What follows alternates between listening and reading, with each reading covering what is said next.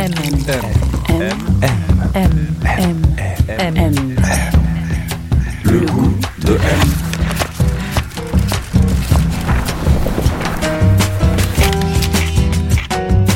M. Le magazine du monde présente Le goût de M. Un podcast produit par Géraldine Saratia qui vous entraîne à la découverte du goût d'une personnalité.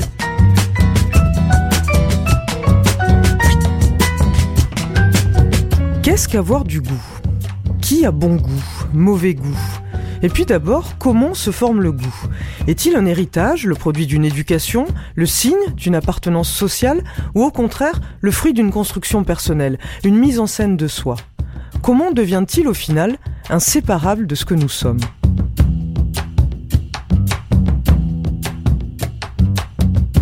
Tous les 15 jours, le goût de M part à la rencontre d'une personnalité issue du monde de la culture, de la mode, du design ou de la cuisine et lui demande de raconter son histoire personnelle du goût.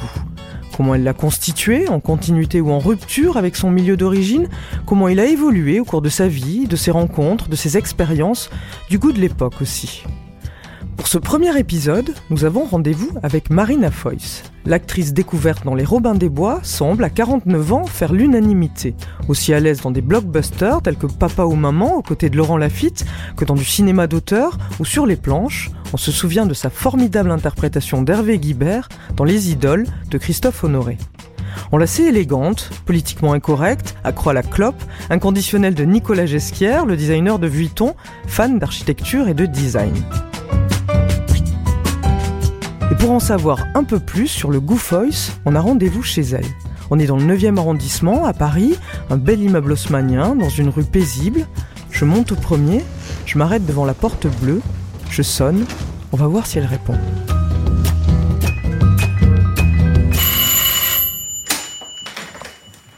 Bonjour. Entrée. Merci. Bienvenue dans mon entrée. Alors là, on est chez vous. Ouais. Alors, comment vous pourriez me décrire cet espace? Est-ce qu'il vous ressemble cet espace? Euh, je crois, oui. Euh, je je l'ai fait exactement à ma mesure et à mon goût. Mais je dois vous dire que l'appart, pour vous qui regardez la radio, il a un truc spécial. C'est que dont vous vous rendrez peut-être compte, mais peut-être pas. C'est que toutes les pièces sont carrées. Il n'y a que des pièces carrées. Il paraît que c'est pour ça qu'on s'y sent bien. Parce que, ouais, et je suis pas du tout feng shui, hein, tout ça. Mais c'est une juxtaposition de plein de carrés. Là, on est où On est dans la Alors, cuisine là? On est dans la cuisine. Et alors là, c'est quand même une saison particulière. Parce qu'il n'y a que du champagne On et en du là, vin. faut préciser. Il y a beaucoup de champagne, de la bière et... euh, Des pommes. ah mais ça c'est des vieilles pommes parce que mon fils il mange beaucoup de pommes mais il est plus là. Je pense que c'est des pommes qui datent de, de 1920. C'est des restes de, de fêtes. Euh, des restes de fêtes euh, où les gens ont moins bu que prévu. Les pièces dans lesquelles on vit le plus, enfin moi dans lesquelles je vis le plus de- depuis toujours, c'est les cuisines. D'ailleurs c'est pour ça que la cuisine en fait elle n'était pas là. Je l'ai fait dans cette pièce centrale pour qu'elle soit vaste, que celui qui cuisine ne soit pas exclu de la vie sociale. Et puis c'est l'endroit de la convivialité, la cuistoche. Donc voilà. Vous, vous recevez beaucoup, vous faites des dîners Ouais, ouais, j'aime beaucoup cuisiner. Et j'en ai fait beaucoup, un peu moins parce que j'ai beaucoup travaillé ces derniers temps. Mais j'adore ça. Et souvent, les dîners chez moi euh, se terminent très, très, très, très tard. Et en fait, quand les gens mangent bien et boivent bien, ils partent pas. Enfin, ils partent moins vite.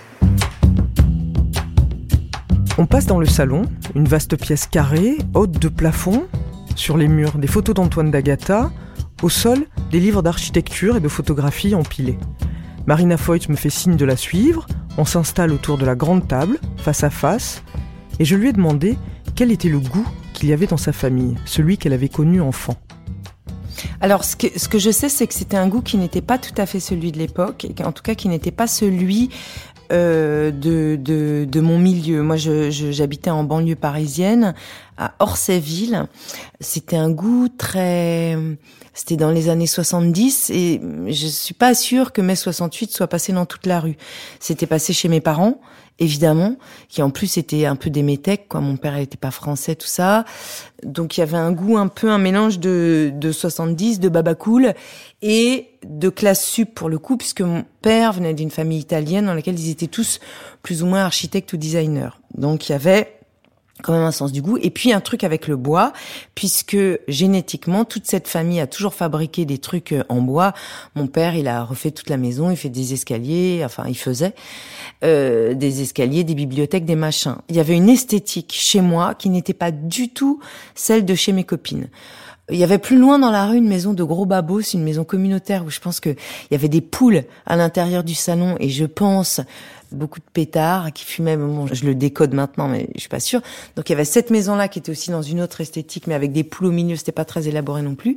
Et sinon, il y avait le goût français des années 70 avec par exemple du papier peint à fleurs chez mes copines et chez moi, c'est des trucs que je n'ai jamais vus. Donc il y avait un décalage esthétique.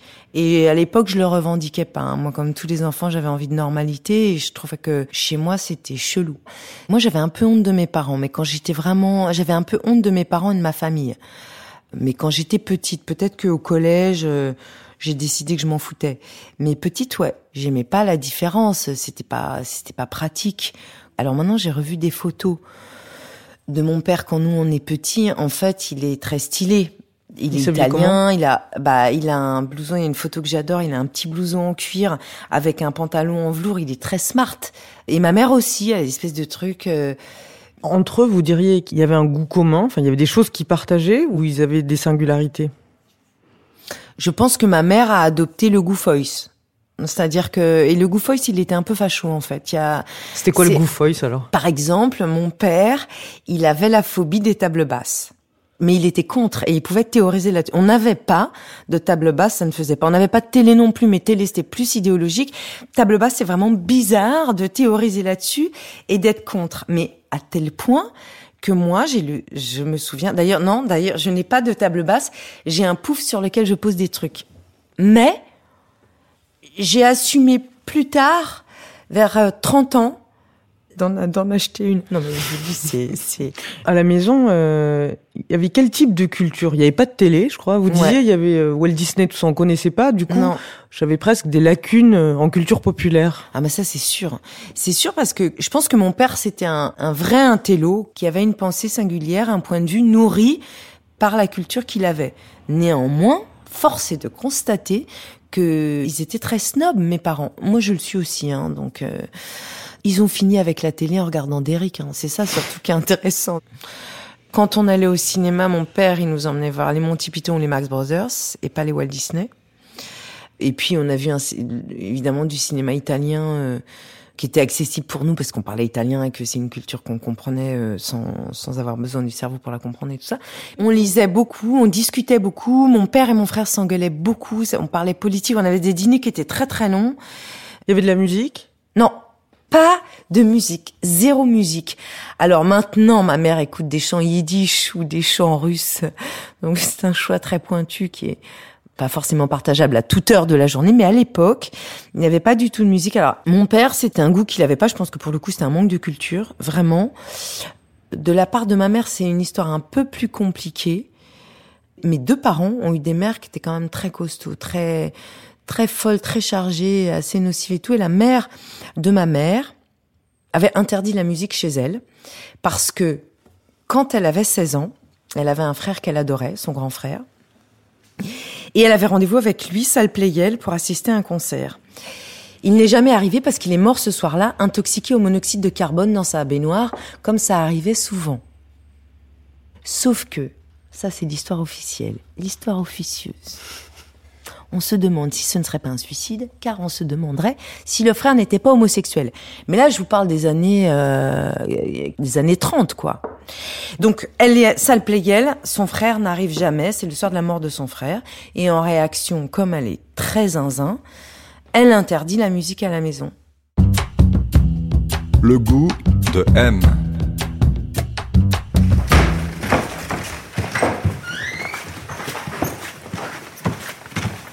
Voilà, bienvenue dans la suite parentale, c'est comme ça que ça s'appelle sur les annonces immobilières, donc en fait c'est une chambre. Et ici, euh, vous entrez dans mon masterpiece, qui est mon, mon, dressing que j'ai dessiné évidemment avec mes architectes, mais j'ai beaucoup mesuré chaque espace de rangement. Il est composé en trois parties, vous pouvez le voir. Les fringues, la fringasse, avec ponderie et étagère chaussures. Et là, c'est très intéressant parce que euh, vous voyez bien qu'il y a des hauteurs différentes. Il y a du talon de, de 12 ou 14, il y a du talon de 10 qui est plus banal, mais on a ici de l'espace à ballerine. Donc il doit être un petit 10 cm. Vous voyez Et donc c'est tricolore, je le dis pour les auditeurs, laqué vert, euh, vert émeraude, vert un vert très puissant. Les meubles sont noirs, agrémentés de laiton doré, avec une échelle. Parce que comme euh, ça monte très haut, il faut pouvoir accéder au... J'ai des, des pièces qui datent de Nicolas euh, euh, euh, époque Balenciaga, que j'adore et en fait elles sont, elles sont précieuses parce que, parce que ça fera évidemment partie de l'histoire de la mode. Ça, c'est une fripe japonaise qui est rue Condorcet, qui a des super jolis trucs. Ça, je lui ai acheté ça. Ça aussi, c'est une chemise que j'adore. Mm. Toute petite. C'est bah, c'est toujours les tissus japonais, quoi. Les couleurs, c'est toujours hyper beau et tout. M, le magazine du monde présente le goût de M. Moi, j'ai un truc avec le tissu, j'ai toujours aimé ça. J'ai beaucoup traîné quand j'étais ado au marché Saint-Pierre euh, avec ma copine Pascal Granger. On s'achetait des tissus les moins chers possibles, donc en gros de la doublure, et on se faisait des pantalons avec qui étaient pas très bien coupés. Mais donc j'ai toujours eu un truc comme ça. C'est bizarre parce que moi j'ai j'ai souffert de beaucoup de complexes quand j'étais ado, mais même qui m'ont poursuivi longtemps. Et pourtant, j'ai toujours apporté grand soin Le complexe à mon physique apparence. Ouais, ouais, ouais. Bon, je me trouvais moche, quoi. Je me trouvais moche et grosse, comme beaucoup d'ados. Hein. Et c'est bizarre de décider d'être actrice, de se trouver moche et grosse, et de se faire ses habits. Mais pas parce que je les trouvais pas dans le commerce, parce que j'avais quand même une idée de moi. Ouais, j'avais une idée de moi-même. C'était un mix, en fait, entre les puces de Montreuil et les trucs que me ramenait ma mère. Je me souviens de grosses jupes en satin. Ouais, j'avais quand même... euh, je me faisais des gros colliers euh, en caoutchouc. J'allais à la droguerie. euh, ouais, ouais. je- Et d'ailleurs, quand Gesguer, il a fait son défilé années 80, là, l'hiver dernier, le défi, le show de mars, avec Beaubourg, cette idée halles et tout, moi, je me suis reconnue. Enfin, c'est mon époque. Moi, j'allais beaucoup place Saint-Opportune. Il y avait ce magasin qui s'appelait Saint-Op, où on achetait des boucles d'oreilles fluo en plastoc à 5 balles. Euh, mais c'était vraiment notre... Moi, j'y allais tous les mercredis, tous les samedis. Et donc j'ai revu les jupes à volant. Enfin, il y a tout. C'était mon esthétique, quoi. Le goût pour le vêtement, pour la mode, c'est un truc qui a continué dans votre vie. Enfin, euh, vous êtes assez proche de Nicolas Gesquier, de Julien Dossena. Ouais. Enfin, vous portez Ouais. souvent leurs créations. Ouais. Et vous allez d'ailleurs vers des choses assez radicales. Je vais toujours vers la structure, vers des trucs structurés. C'est marrant parce que euh, je suis goulue en fringues, c'est-à-dire que j'aime vraiment ça. Ça veut dire J'aime en avoir beaucoup, j'aime en porter plein. Je suis pas modérée. C'est pas un truc que je fais du bout des lèvres et tout Non. ça. J'ai un goût pour la fringue qui est très peu théorisé. C'est comme pour la bouffe. Je peux. C'est-à-dire Ben, bah, c'est-à-dire que c'est un truc de plaisir assez. Euh, je sais pas en parler si bien que ça. Je sais que je peux adorer un pull, ce qui est absurde, mais je l'adore.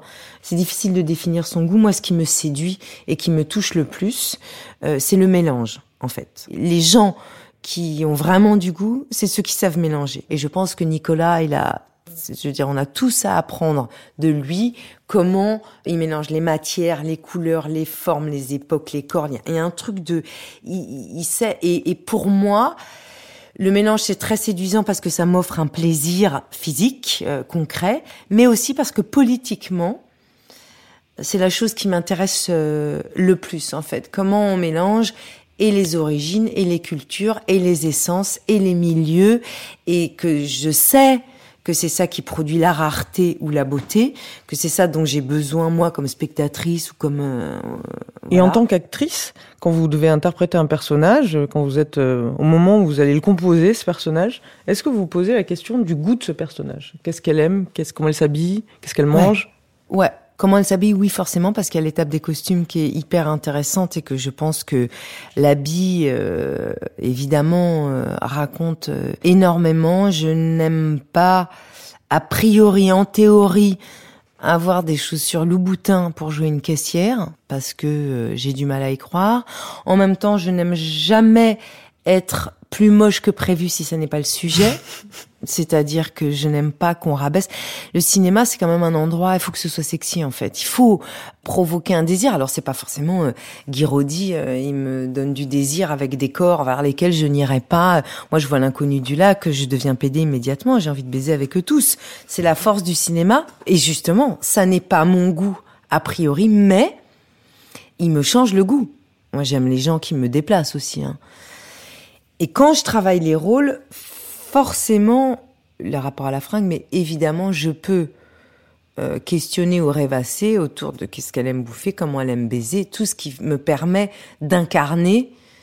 Mais il faut pas que ces réponses soient trop théoriques. Il faut pas décider que la fille ne mange que du maïs parce que je ne sais pas quel intérêt ça. Il faut pas fermer le truc. L'idée pour moi c'est plutôt de de me rendre disponible au personnage ou à l'histoire en essayant pas de plaquer des théories. Parce que souvent on incarne des gens qui sont pas de notre milieu. Et je ne veux pas moi bourgeoise parisienne avoir une idée de ce milieu-là. C'est ça qui, qui pourrait faire une fausse route. J'essaye que ces choix-là soient le moins théoriques possible.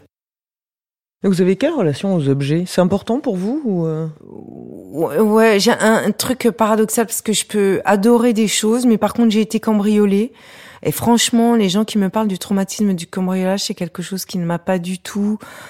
Le, Attends, non. Ben non, le matériel n'est que le matériel.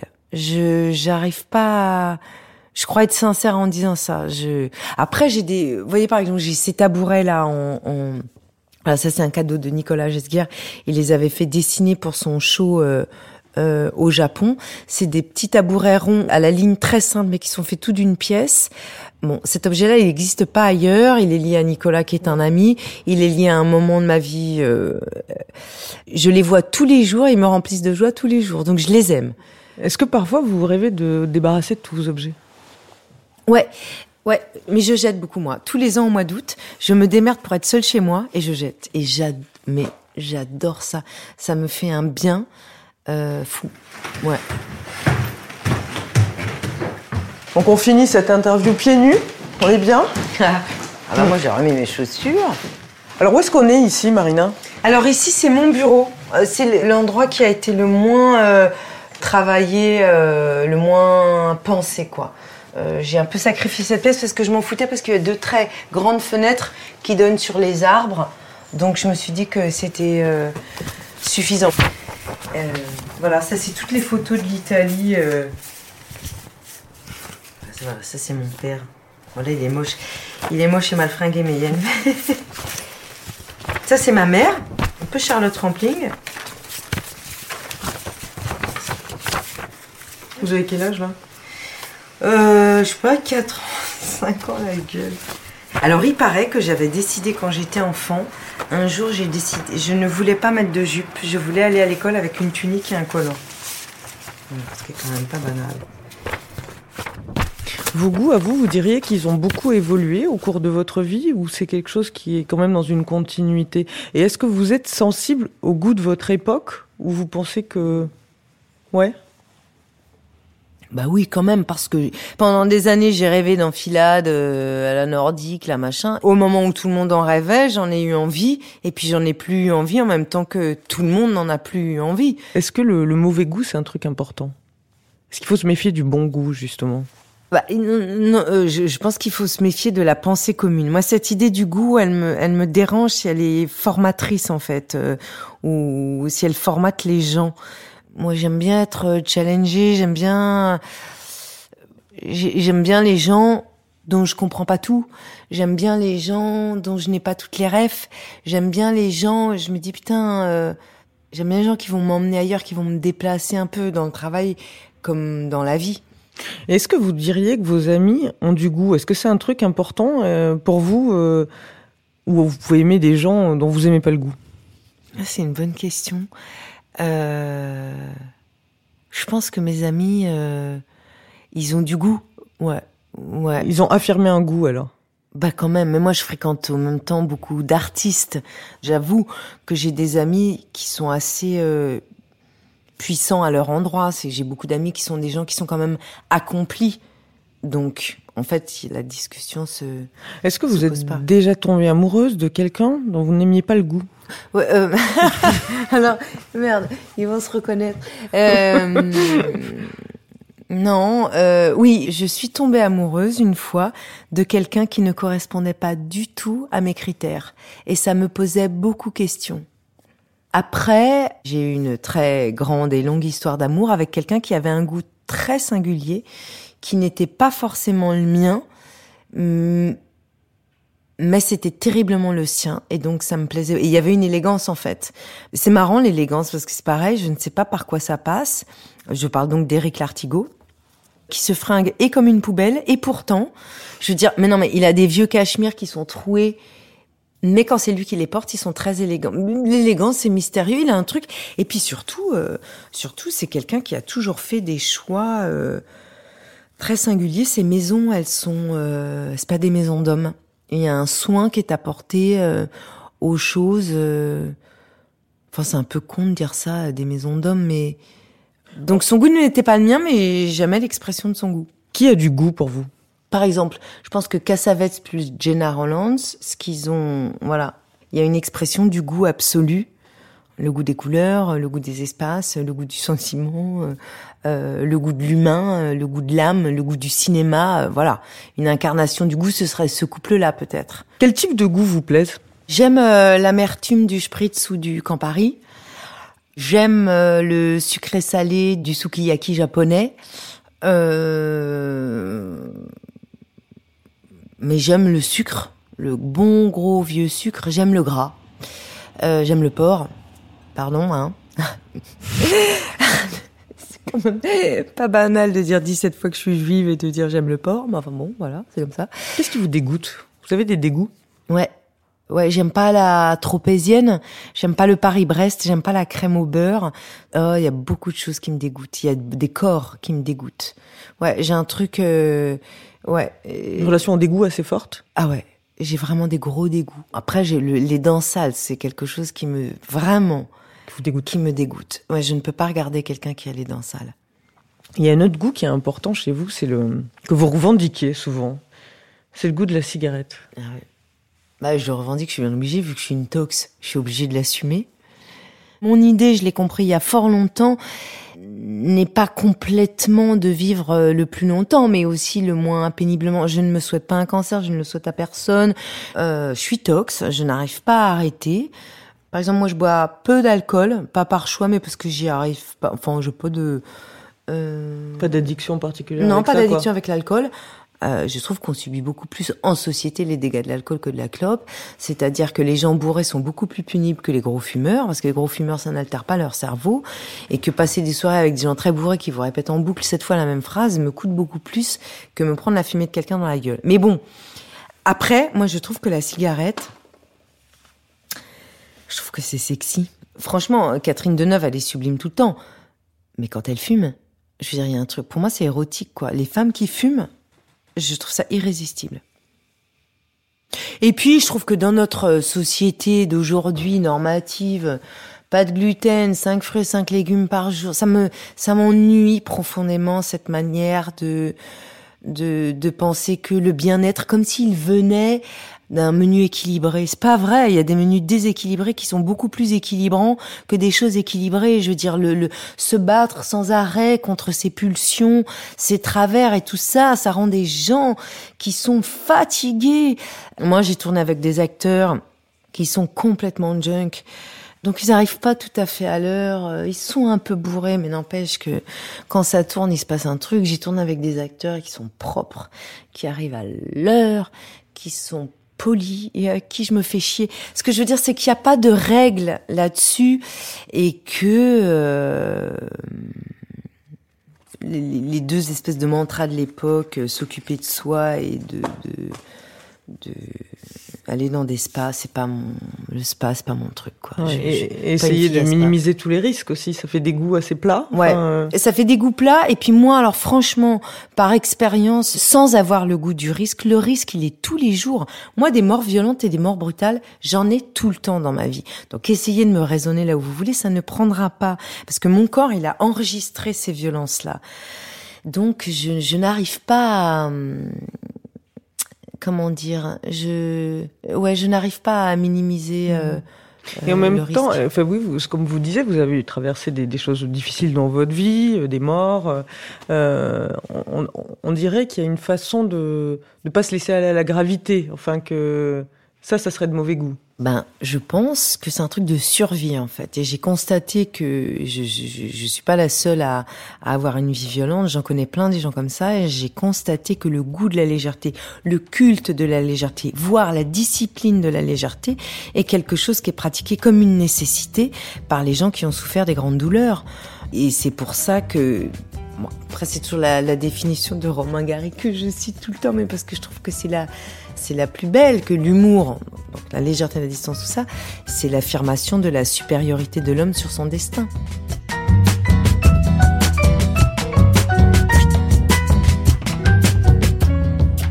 C'est la fin de ce premier épisode. Il a été réalisé par Sullivan Clabot. Rendez-vous dans 15 jours pour une autre visite à la découverte de notre goût. Le goût de M.